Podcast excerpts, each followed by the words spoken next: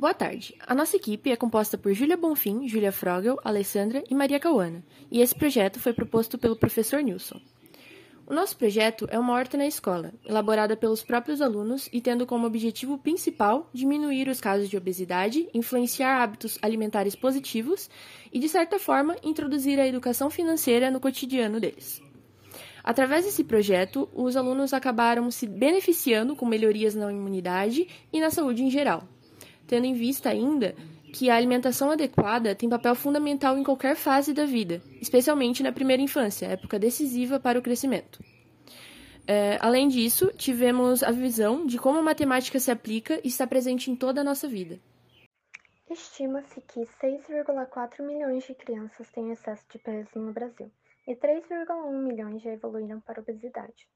A doença afeta 13,2% das crianças entre 5 e 9 anos, acompanhadas no Sistema Único de Saúde.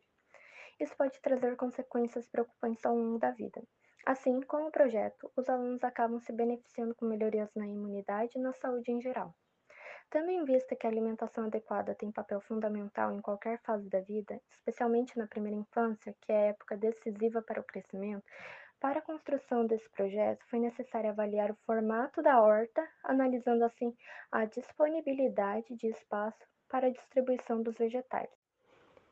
Em seguida, desenvolvemos uma análise acerca do processo de irrigação, onde foi necessário cálculo de volume sobre a captação da água da chuva. Foi estudado também a cotação de preços desse mês, para assim decidir qual estabelecimento seria o fornecedor ideal para a compra das sementes.